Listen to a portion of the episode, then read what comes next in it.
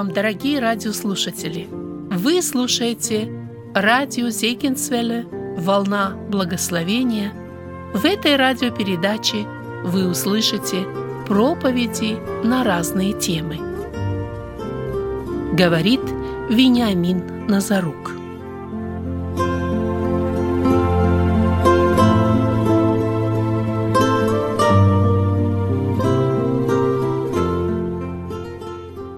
Вам, дорогое собрание. Откройте, пожалуйста, первое послание Коринфянам, 13 главу. Первое послание Коринфянам, 13 глава. Несколько дней назад ко мне позвонил один человек. Это другая страна, другая церковь, другой город, незнакомая личность. Я спросил, почему вы звоните? Он говорит, я ищу духовной поддержки – я говорю, разве вас нет пастыря рядом, церкви, друзей, знакомых?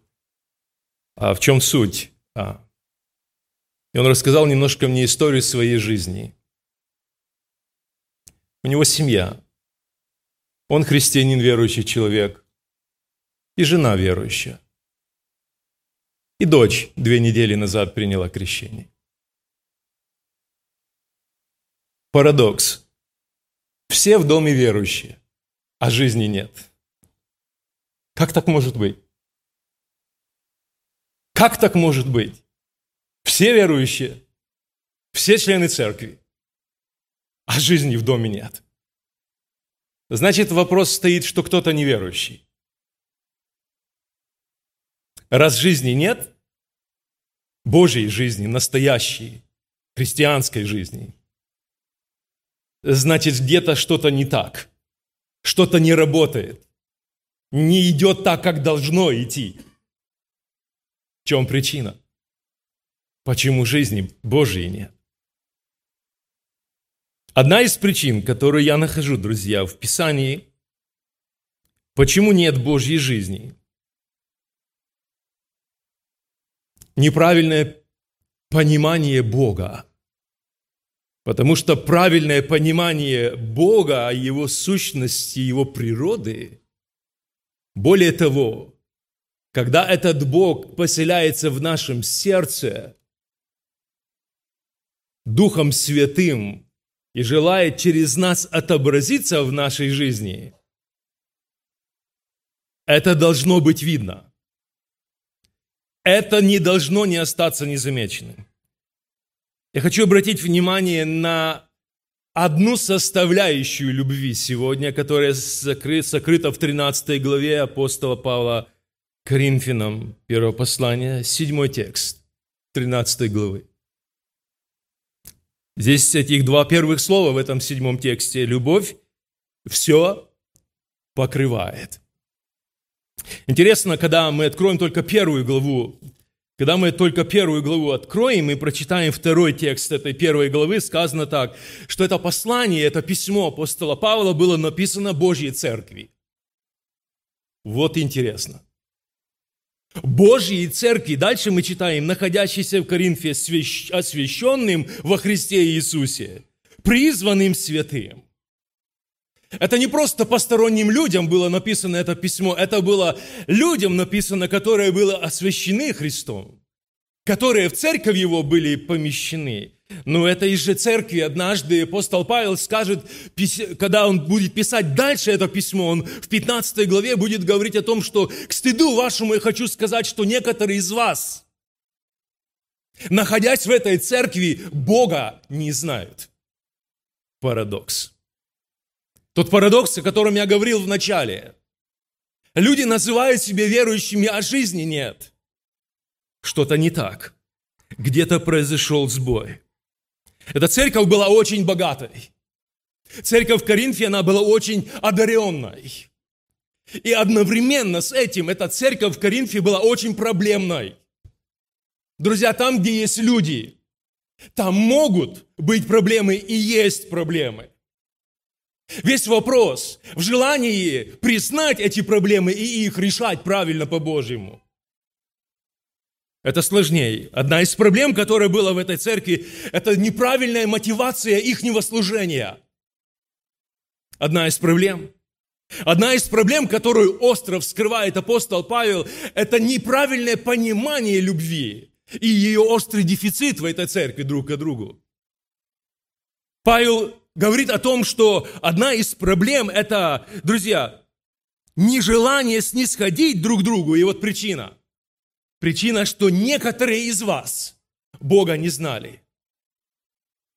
Второй момент. Павел говорит, что некоторые люди в этой церкви, они застряли в духовном младенчестве, они остановились в своем духовном росте. Вот потому, когда человек младенец во Христе, вот там весь набор, который, о котором Павел говорит в этом письме Коринфянам. Если между вами споры, разногласия, зависть и так далее, весь этот пакет негативный, Павел говорит, это младенчество во Христе. Павел говорит о том, что некоторых людей в этой церкви понесло от гордости. Они настолько хорошо и высоко думали о себе, что они перестали замечать других которые, по их мнению, казались ниже их. Но не так думает Бог. Некоторые люди в этой церкви, они имели неправильное понимание о том, что же такое церковь на самом деле. И Павел должен был на примере естественного физического тела показать людям, что же такое церковь. И каковы должны быть отношения в этой церкви, как это тело должно функционировать, как оно должно жить, мирно сосуществовать. Павел поднимает эти вопросы все здесь. И вот результат, друзья, это причины, возможно, результат. Результат Павел тоже говорит здесь о результате. Оказывается, можно всю жизнь строить, и все напрасно. Можно все потерять все то, что строил. Потому что материалы, из которых ты строил, были неправильно выбраны. Они не имели ценности в глазах вечности и Бога. Потому все разрушилось. Потому ничего не произошло в конце. Потому что строил по-своему. Друзья, когда мы читаем послание Колоссянам, когда мы читаем послание Колоссянам, третью главу, вы помните этот текст. Мы сегодня дважды будем возвращаться к нему. Смотрите, более же всего 3.14, более же всего облекитесь в любовь, которая есть совокупность совершенства. Давайте скажем так, любовь, которая есть совокупность совершенств. Это не изменение текста. Мы сейчас посмотрим на это. Хочу сразу сказать, что когда мы говорим о том, что такое совокупность,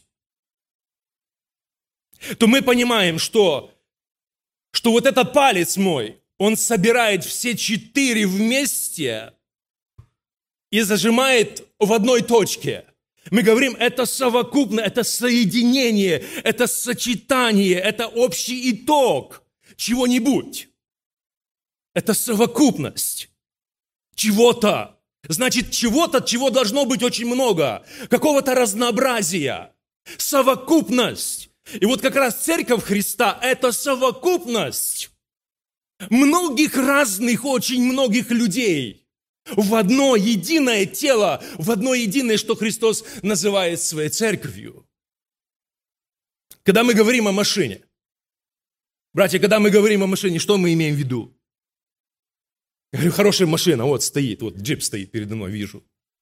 Хорошая машина, что я имею в виду? Я имею в виду колеса, я имею в виду руль. Я имею в виду краску, которая она покрашена. Когда я говорю о машине, я имею полностью цельное представление. Там есть двигатель, там есть колеса, там есть руль, там есть дверки. Это нечто цельное, это машина. Когда мы говорим о доме, что мы имеем в виду? Крышу, окна, двери, фундамент.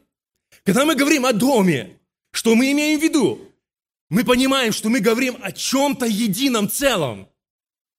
Когда мы говорим о борще, о плове, о какой-то еде мы говорим, мы говорим о каких-то еди, единичных составляющих, о, о перце, о соли, там, о зире или о, или, или о рисе, или чем. Нет, мы говорим об одном чем-то, едином совокупном, в котором есть очень много ингредиентов. Но оно едино, оно приятно и должно быть вкусно. Когда мы говорим о Боге, друзья, что мы имеем в виду? когда мы говорим о Боге, что мы имеем в виду? Мы имеем в виду, друзья, то, что Господь наш является совокупностью совершенств, которых принадлежат, которые принадлежат Ему, и что определяет Его как Бога. Первое послание Петра, вторая глава. Первое послание Петра, вторая глава, посмотрите, девятый текст. Павел говорит, но вы теперь, а, а Петр говорит, но вы род избранный, царственное священство, народ святой, люди, взятые в удел, дабы возвещать совершенство, призвавшего вас в чу- в, из тьмы в чудный свой свет. Вот эти совершенства, которые составляют Бога как Бога, Его атрибуты, то, что определяет Его как Бога, вот эти совершенства, познавая, теперь через нас мы должны реализовать в этом мире тьмы, о котором говорит апостол Петр здесь. Мы народ святой у Бога. Мы люди, вызванные из тьмы в царство Его возлюбленного Сына. Для какой цели? А вот цель и задача теперь у каждого христианина – возвещать эти совершенства. Что это за совершенство, друзья?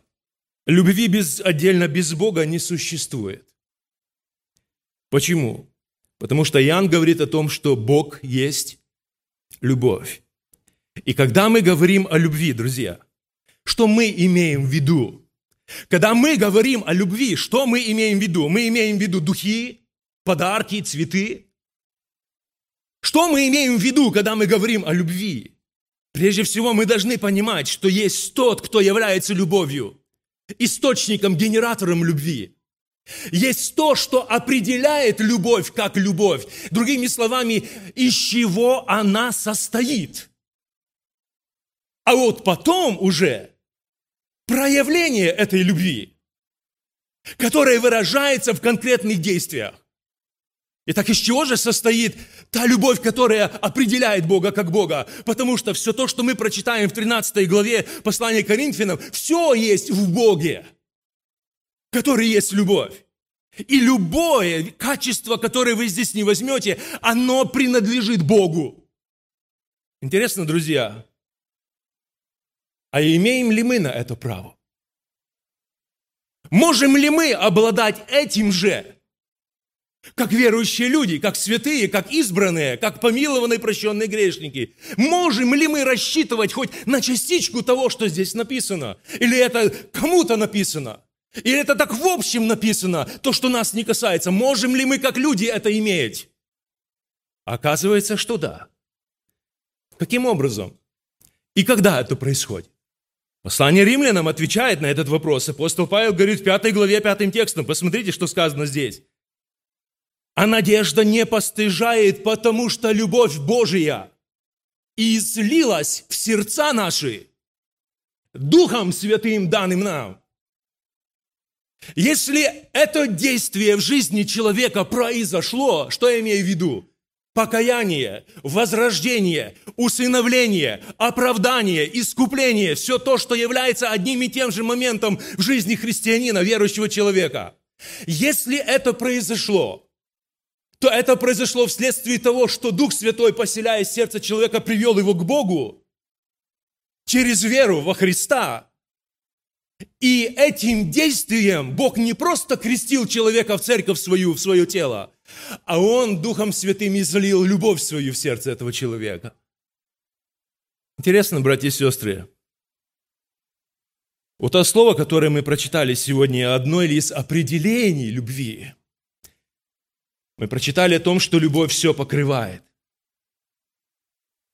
Я смотрю на то, что одной из причин, почему жизни нет между людьми, которые говорят, что любят друг друга, и в этой любви клянутся, когда становится на свадебную дорожку, когда на, под этот венец свадебный, когда они читают эти супер молитвы, обещания друг другу в любви, верности и так далее. И потом, когда смотришь, жизни нет, что-то не так. Одна из причин – любовь все покрывает. Интересно, друзья, какая разница между словами «скрыть» и «покрыть»? Какая разница между словами «скрыть» и «покрыть»? Оказывается, друзья, что разница есть, и она очень огромна. Вот потому я сказал, что часто неправильное понимание Бога, оно ведет к неправильной жизни. Некоторые тексты, которые я хочу сегодня поднять со дна, возможно, освежить в нашей памяти. Я возьму сегодня только два качества, которые принадлежат Богу, как Богу. И если впереди стоит приставка «все», то это принадлежит абсолютно только одному Богу. Человеку никогда вот эта приставочка впереди «все» принадлежать не может. Потому что человек не Бог. То, что определяет нашего Бога как Бога, одно из качеств – Бог наш всевидящий Бог. Откройте Исаия 29 глава, 15 текст, посмотрите, что сказано здесь. 29.15 книги пророка Исаии. «Горе тем, которые думают скрыться в глубину, чтобы замысел свой утаить от Господа, которые делают дела свои во мраке и говорят, кто увидит нас и кто узнает нас. Какое безрассудство! Человек, который подумал это, что-то утаить от Бога, Горе ему! Это абсолютная глупость, тупость и безрассудство. Иеремии 23 глава. Иеремии 23 глава, 24 текст. Читаем следующие слова. 23-24. «Может ли человек скрыться в тайное место, где я бы не видел его?» Говорит Господь, не наполняю ли я небо и землю? Этот текст говорит не только о вездесущности Бога. Он говорит о том, что этот Бог все абсолютно видит. Абсолютно все. Книга пророка Иова нам говорит о том, про этого человека говорит о том, что преисподняя обнажена пред глазами его. Вот такой наш Бог. Бог, который видит во мраке, в потаенном месте, в темной комнате, перед которым преисподняя обнажена. Вот такой наш Бог. Дети, такой наш Бог. Подростки, молодежь, такой наш Бог, от которого нельзя никуда спрятаться, ничего скрыть, потому что это Бог. Еще один атрибут, то, что определяет Бога как Бога, мы читаем в 138-м псалме – это то, что Бог не только все видит, а тот Бог, который и все знает. Помните начало 138-го псалма? «Ты знаешь, когда я сажусь, и когда я встаю, ты разумеешь помышления мои издали, иду ли я, отдыхаю ли, ты окружаешь меня, и все пути мои, они известны тебе, еще нет слова на языке моем. Ты, Господи, уже знаешь его совершенно. Еще не двинулась ничего в голосовых связках, но двинулось в сердце. Мы читали о помыслах книги пророка Исаии. То, что двинулось в сердце, но еще не материализировалось в слова. Псалмопевец Давид говорит, ты уже знаешь это совершенно. Братья и сестры, интересно, что после грехопадения Бог одел нагих людей. Сани говорит о том, что эти люди до грехопадения, они без одежды ходили, как мы сейчас, в одежде. Так они ходили без. есть маленькая, маленькая приставочка, которая должна как-то проявлять свет на все то, что происходило раньше и сейчас. Маленькая приставка, она написана там «и не стыдились». Оказывается, они в присутствии Бога были без наших костюмов, рубашек и брюк без ничего, так как их создал Господь. И не было чувства стыда перед Богом. Почему? Потому что они были одеты в абсолютно другую одежду. И эта одежда называлась покрытие Божьей славы. Но в тот момент, когда человек лишился присутствия Божия, когда он лишился этого покрывала, когда он лишился Божьей славы, потерял ее, вдруг обнаружилось то, что раньше не обнаруживалось. Адам заметил, что, что как-то так неприлично теперь он выглядит. И вот это чувство стыда, которое появилось вследствие грехопадения, оно их вынудило искать какие-то там опоясания себе делать. Бог посмотрел на эти жалкие потуги ихние, эти желания ихние как-то что-то скрыть, как-то прикрыть. И решил Господь по-другому, Он решил их одеть. Он решил их покрыть. Сделать то, что не должно быть больше видно, так как это было раньше. И поэтому они не стыдились потому что они были под облаком Божьей славы. И Бог видел их насквозь, как они есть, как свое творение. Интересно, братья и сестры, когда Бог одел этих людей, что им двигало? Почему Он это сделал? Почему Он не мог больше продолжать на них смотреть в таком виде, как они были? Интересно, я хочу, чтобы мы заметили в 31-м псалме, 31 псалме, первый текст. Посмотрите, братья и сестры, что здесь написано. 31 псалом, первый текст. Давид говорит, блажен, кому отпущены беззакония и чьи грехи, скажите дальше, покрыты. Теперь я задаю вопрос, тот, который я задал немножко раньше. Какая же разница между словами «скрыть» и «покрыть»? Почему не сказано здесь, чьи грехи скрыты? Но здесь Давид говорит, что блажен человек, чьи грехи покрыты. Интересно, братья и сестры. Человек сделал Богу больно, очень больно. Человек предал Бога, человек оскорбил его, человек объявил бунт, человек проявил непослушание Богу, человек проявил неверность Богу, человек, другим словом, согрешил против Бога. И возмездие мы читаем римлянам. Читаем этот текст 6.23, что возмездие за грех – смерть. Что делает Бог? Что делает Бог? Он покрывает нас своей любовью. Он покрывает нас в одежды праведности своего Сына Иисуса Христа. Он не говорит, ты невиновен. Он не говорит, этого не было. Бог не говорит так. Бог говорит, оно было. Но я готов покрыть это все. Это значит, мы сейчас посмотрим, что это значит. Бог это делает жертвой Христа, я сказал, Его праведностью, Его святостью покрывает нас и наши грехи, и при том все. Потому что любовь мы прочитали с вами, она все покрывает.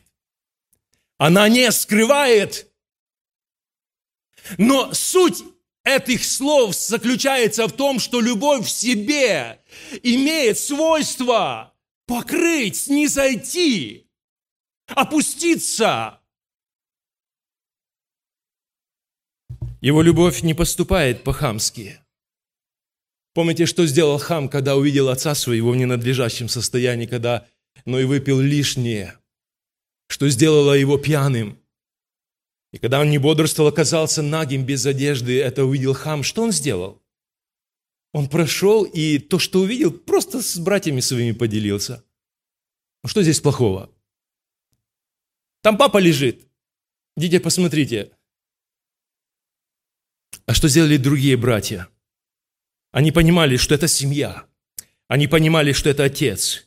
И они понимали, что это нагота, что ее нужно покрыть. Они не отвергли, что это не отец. Они не отвергли, что он не пьян. Нет, это факт. Но что они делают, друзья? Что они делают, сыновья? Они берут одежду, идут задом, чтобы не видеть. И любя своего отца, снизойдя к его поступку, они любовью своей покрывают своего отца. Поэтому о ноготе не нужно рассказывать. До грехопадения мы говорили, они не стыдились. Что значит обнажить, друзья? Обнажить – это открыть то, что должно быть спрятано. Это открыть то, что не должно принадлежать другим. Это обнажить, это сделать явным, видным. Вы, сестры, понимаете, да, о чем я говорю? Это то, что не принадлежит больше никому, только тебе, твоему мужу. Это не должно быть видно, это должно быть скрыто, если взять этот нюанс. Мы сейчас идем в нашу жизнь, в духовные наши отношения с Богом и в отношения по горизонтали друг с другом. И если мы идем, говорим или рассказываем об этой ноготе, то какая цель или мотивы этого? Чтобы помочь или высмеять? Какая, мотив, какая мотивация была у поступка Хама? Чтобы помочь или чтобы высмеять наготу отца? Мотивация какая у Хама была? Интересно, друзья, иногда нам говорят, что некоторые главы нельзя читать. Иногда нам говорят, что вот это место, ну нельзя читать все, что в Библии написано. Пусть будет так. Я некоторые только слова возьму из книги пророка Иезекииля 16 главы. Посмотрите, сказано в пятом тексте. Бог говорит об истории возникновения израильского народа.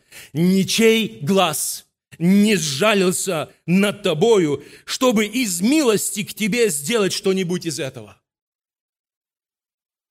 В шестом тексте Господь говорил, что я увидел тебя брошенную. Я проходил мимо тебя, и я увидел тебя брошенную.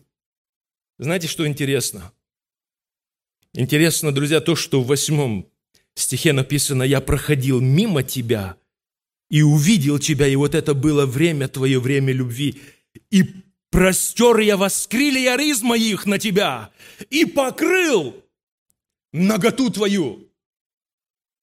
Бог говорит, что Он увидел жалкое состояние этих людей и своей любовью покрывает все то, что мерзко, противно, все то, что в язвах, в струпьях, все то, что смердит, все то, что гноится. Бог берет и покрывает это все. Бог не говорит, что этого нет.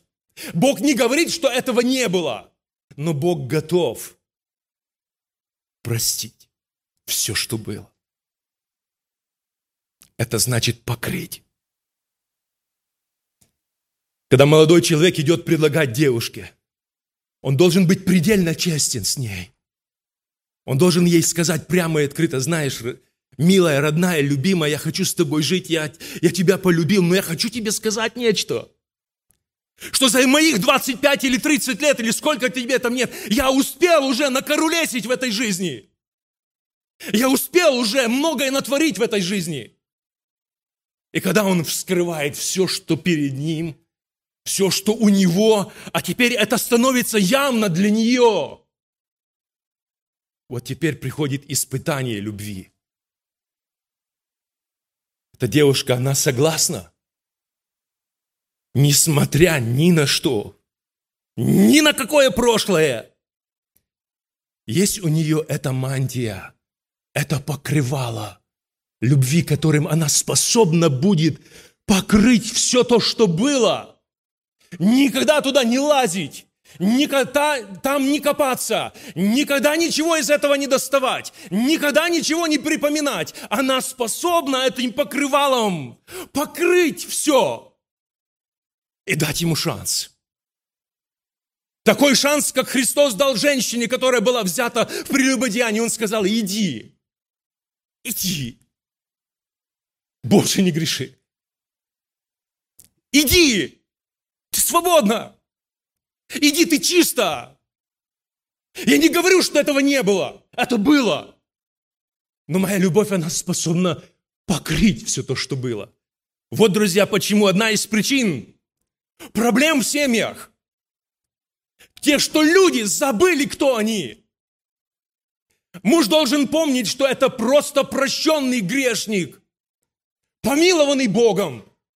Жена должна всегда помнить, что она не больше, как просто помилованная грешница Богом. И вот в этой семье два помилованных грешника.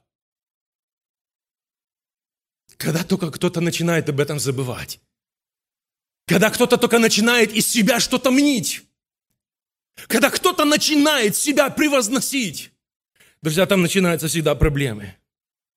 Вот почему, когда мы читали 31-й псалом, Давид говорит, помните, что дальше в этом псалме? 31-й псалом, очень интересно, Давид говорит следующие слова, седьмой текст 31-го псалма. «Ты покров мой». Понятно, что это? Ты тот, о котором он будет говорить в 90-м псалме, что сеньями, перьями своими он осенит меня. Тебя осенит, и там под крыльями его ты будешь безопасен. Вот под этим покровительством Божьим. Друзья, интересно, что любовь – это действие, правильная любовь. Не себелюбие, правильная любовь – это действие по отношению не к самому себе, а по отношению к твоему ближнему, к твоему любимому. Это способность, это способность вместить, это способность понять, это способность поддержать, это способность понести, это способность помочь, это способность, друзья, не вспоминать, способность простить. Вот что значит все покрывает. Любовь. Это способность, друзья, не воздавать злом за зло. Это отсутствие мести. Это отсутствие желания отомстить. Это присутствие Бога в нас. Это готовность и способность простить. Смотрите на Христа. Что люди делают с Иисусом? Люди с Иисусом делают следующие вещи. Они его унижают несправедливо. Они смеются над ним несправедливо. Они оскорбляют его несправедливо. Они несут, друзья, поругание он несет от людей несправедливо. Он несет плевки, он несет побои. В конце его предали на смерть. И какова реакция Христа? А реакция Христа, друзья, следующая. Первое послание Петра, вторая глава. Первое послание Петра, вторая глава, реакция Христа, следующая с 19 текста. «Ибо то угодно Богу, если кто, помышляя о Боге, переносит скорби, страдая несправедливо. Ибо что за похвала, если вы терпите, когда вас бьют за проступки, но если делает добро и страдает, терпите, это Богу угодно». И все? Нет, смотрите дальше. «Ибо вы к тому призваны». Потому что и Христос пострадал за нас, оставив нам пример, дабы мы шли по следам Его. Он не сделал никакого греха. И не было лести в устах Его. Будучи злословим, Он не злословил взаимно. Страдая, не угрожал, но предавал то судьи праведному. Мы говорили о том, что состояние любви – это состояние способности все, что делают против тебя, покрыть. Не угрожая, не имея желания отомстить, не искать удобного случая, чтобы это сделать. Это покрыть. Что им двигало? Им двигало, друзья, то, что Бог возлюбил этот мир. Поэтому мы приходим к определению того, что любовь – это выбор. Послушайте, друзья, любовь – это выбор. Бог выбрал нас любить. И это решение Его воли. Понимаете, все семейные, что значит любовь? Любовь – это выбор из всех. Ты выбрал ее любить, ее, его. Почему? Почему ты поставил ее выше всех? Потому что ты воз любил ее, не просто полюбил. А воз, слово воз означает, что возлюбил, поставил выше всех. Первой, самой красивой, самой лучшей, самой любимой. Других нет, равных, подобных нет возлюбил. Вот так Бог возлюбил. И с нашими всеми проблемами, с нашими грехами, что Он делает? Он берет их и гнев от своего Отца, который шел на нас, Он берет на себя и покрывает нас. Мы любить, друзья, это способность не сходить к обидам, недостаткам других людей, к их немощам, к их характеру. Что значит снизойти? Когда апостол Павел писал, мы говорил, что дважды мы будем возвращаться к этому тексту, Колоссянам 3 глава. Там написано «снисходя друг к другу любовью». Снисходя друг к другу. А что это значит снисходя? Вот там, где ты сидишь под небесами. Вот там, что ты возомнил о себе, в своей самоправедности. Снизойди оттуда. Опустись оттуда на уровень простых, смертных, одинаковых тебе людей, возлюбленных Богом. Вот что значит снисходя? Имея это, эту способность в своем сердце от Святого Духа покрыть недостатки другого человека, вместить его в свое сердце точно так, как это сделал Господь. Мы сразу реагируем, правда, братья и сестры, как к нам относятся. Давид сказал о том своим троим военачальникам, чтобы они сберегли отрока Веселома. Потому что Давид был отец. Любой отец должен иметь в себе это свойство или способность иметь это покрывало любви к своим детям. И что бы они ни натворили в жизни, превращаясь в блудного сына или дочь, растратив все то, что у тебя было, папа, иметь в сердце этот стержень, что когда он вернется, когда он образумится, когда он воскреснет, когда он живет, ты способен все простить, ты способен все покрыть, дать ему самую лучшую одежду. И будем есть, пить и веселиться. Знаете, интересно, что любовь всегда будет иметь желание сохранить жизнь. Даже при всем том, что Авесолом сделал Давиду. У Давида, как у отца. Желание было в сердце сохранить жизнь отроку Весолому. Знаете, друзья, что любовь все переносит, мы прочитали. Я бы так сказал еще даже немножко другим словом, любовь всех переносит тоже. Любовь всех тоже переносит. И выражение любви в отношениях мужа и жены, оно должно быть видно. Снисходя друг к другу любовью. Мы не хотим. Мы не хотим уступать. Каждый прав. У каждого своя истина. И никто с этой дорожки не хочет уходить. Стой. Но знаете, на что это похоже? Утром рано. Два барана. Какой виток? У кого-то же мудрость должна быть Божья. А кто-то начинает копаться в прошлом, поднимая то, что должно быть покрыто, то, что должно быть спрятано. Это то же самое в отношениях родителей и детей. Это знаете, значит, дети, это не значит, что папа говорит, твори, что хочешь. Знаешь, покупай, что хочешь. Живи как хочешь, иди куда хочешь. Едь куда хочешь, дружи с кем хочешь. Выбирай, что хочешь. Отец, который поступает подобным образом со своим сыном, он ненавидит своего сына. Любовь говорит, знаете как, дети? Любовь говорит, я не могу тебе это позволить по одной простой причине. Потому что я тебя люблю. Точка. Кричи, вопи, ори, бейся об стенку, но ты ударишься в стенку, которая имя любовь. И все проявления отца или матери, они будут, должны быть действовать только с позиции желания добра и любви своим детям. Это настоящие отцы. Я хочу еще одну мысль сказать перед тем, как мы будем молиться. Друзья, но есть но.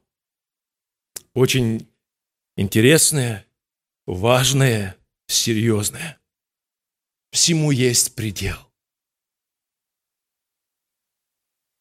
Любовь – это не значит закрывать глаза на все. Нет, любовь – это иметь как раз открытые глаза на все. Иметь трезвую оценку ситуации иметь здравомыслие, иметь правильно оценивать все то, что происходит вокруг. В семье, в отношениях, в церкви, на улице, в мире иметь правильную оценку. Отец открыл кошелек, помните, да? Достал денег и продолжал любить и ждать. Интересно, что Иаков очень много перенес от своих детей. И когда мы читаем книгу «Бытие», 47 глава, Девятый текст. Яков сказал фараону, дней странствования моего 130 лет, малые и несчастные дни жизни моей. Интересно, братья и сестры,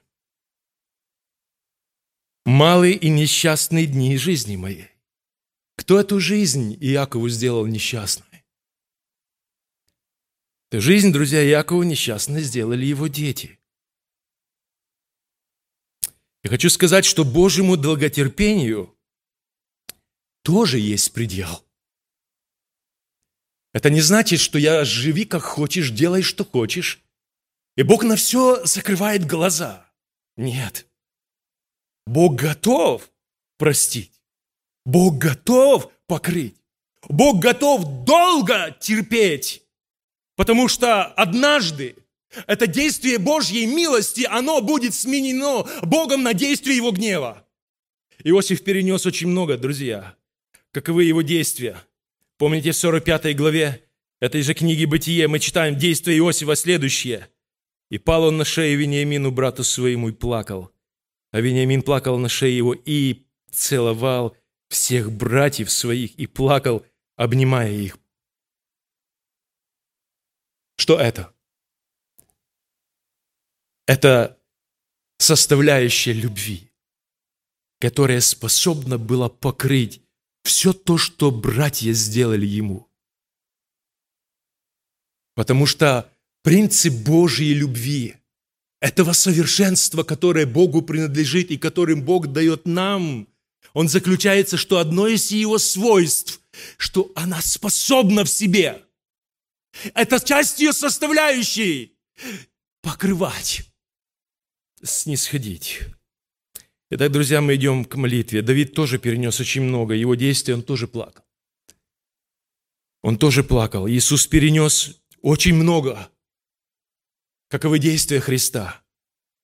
На кресте эти слова. Он скажет однажды, прости им. Я бы, наверное, не смог. Да мы такую ерунду не можем простить друг другу. Нас только чуть-чуть зацепили – и мы, как Авесолом, не то, что два года носить будем, братья, сестры, отцы, матери, мужья, жены, зацепить чуть-чуть. И ты посмотришь. И вся твоя любовь наизнанку или на смарку. Поэтому, когда Христос говорил, прости им, я могу так. Я способен так. Я пробовал так. Ну, хоть чуть-чуть. Поэтому чему учит Писание, друзья? Писание учит следующее. Принимайте друг друга так, как и Христос принял вас. Вмещайте друг друга. Снисходите друг к другу. Помогайте друг другу. Не злословьте друг друга. Не превозноситесь друг на другом. Не мстите за себя. Прощайте, не вспоминайте, так любит только Бог. И любят те, кто ему принадлежат. Его дети. Потому что Духом Святым в этих детях Бог живет. И эта любовь от Бога, она этим Духом Божиим излилась. Бог обильно туда вылил ее. Потому любовь все покрывает. Смысл сказанного, друзья, она способна сделать это. Божья любовь. В ней присутствует жалость, в ней присутствует сострадание, в ней присутствует снисхождение с одной стороны и здравомыслие с другой стороны. И все это делается от сердца. Дай нам Бог. Иметь, друзья, не такие же, а те же чувствования, что у Христа. Не такие же, а те же. Я хотел бы спросить, легко ли Богу любить нас? Легко ли Богу любить нас? Может быть, нелегко. Но почему Он любит нас? Потому что это выбор. Вы не забыли, молодые люди, и постарше, и очень старые, что значит любовь? Любовь – это выбор. Что бы она тебе не творила в жизни – что бы ты ей не делал в жизни, как бы ни складывались ваши отношения, любовь – это выбор. Выбор добровольный, выбор сознательный, выбор не на пьяную голову, выбор однажды и до смерти. Я хочу сказать, что у всех у нас есть на это возможность. Именно так любить. Если не получается что-то в жизни, опуститесь с ваших небес на землю. Посмотрите, кто вы во Христе. Что простил для вас Бог. Как Он смог все мое, весь мой багаж покрыть любовью, в то время, когда ближнего вот так за горло не могу, задушил бы. Это не любовь. Это не Бог. Это месть. Пусть благословит нас Господь именно так любить. Потому что любовь, друзья, она все покрывает. Аминь. Аминь. Помолимся.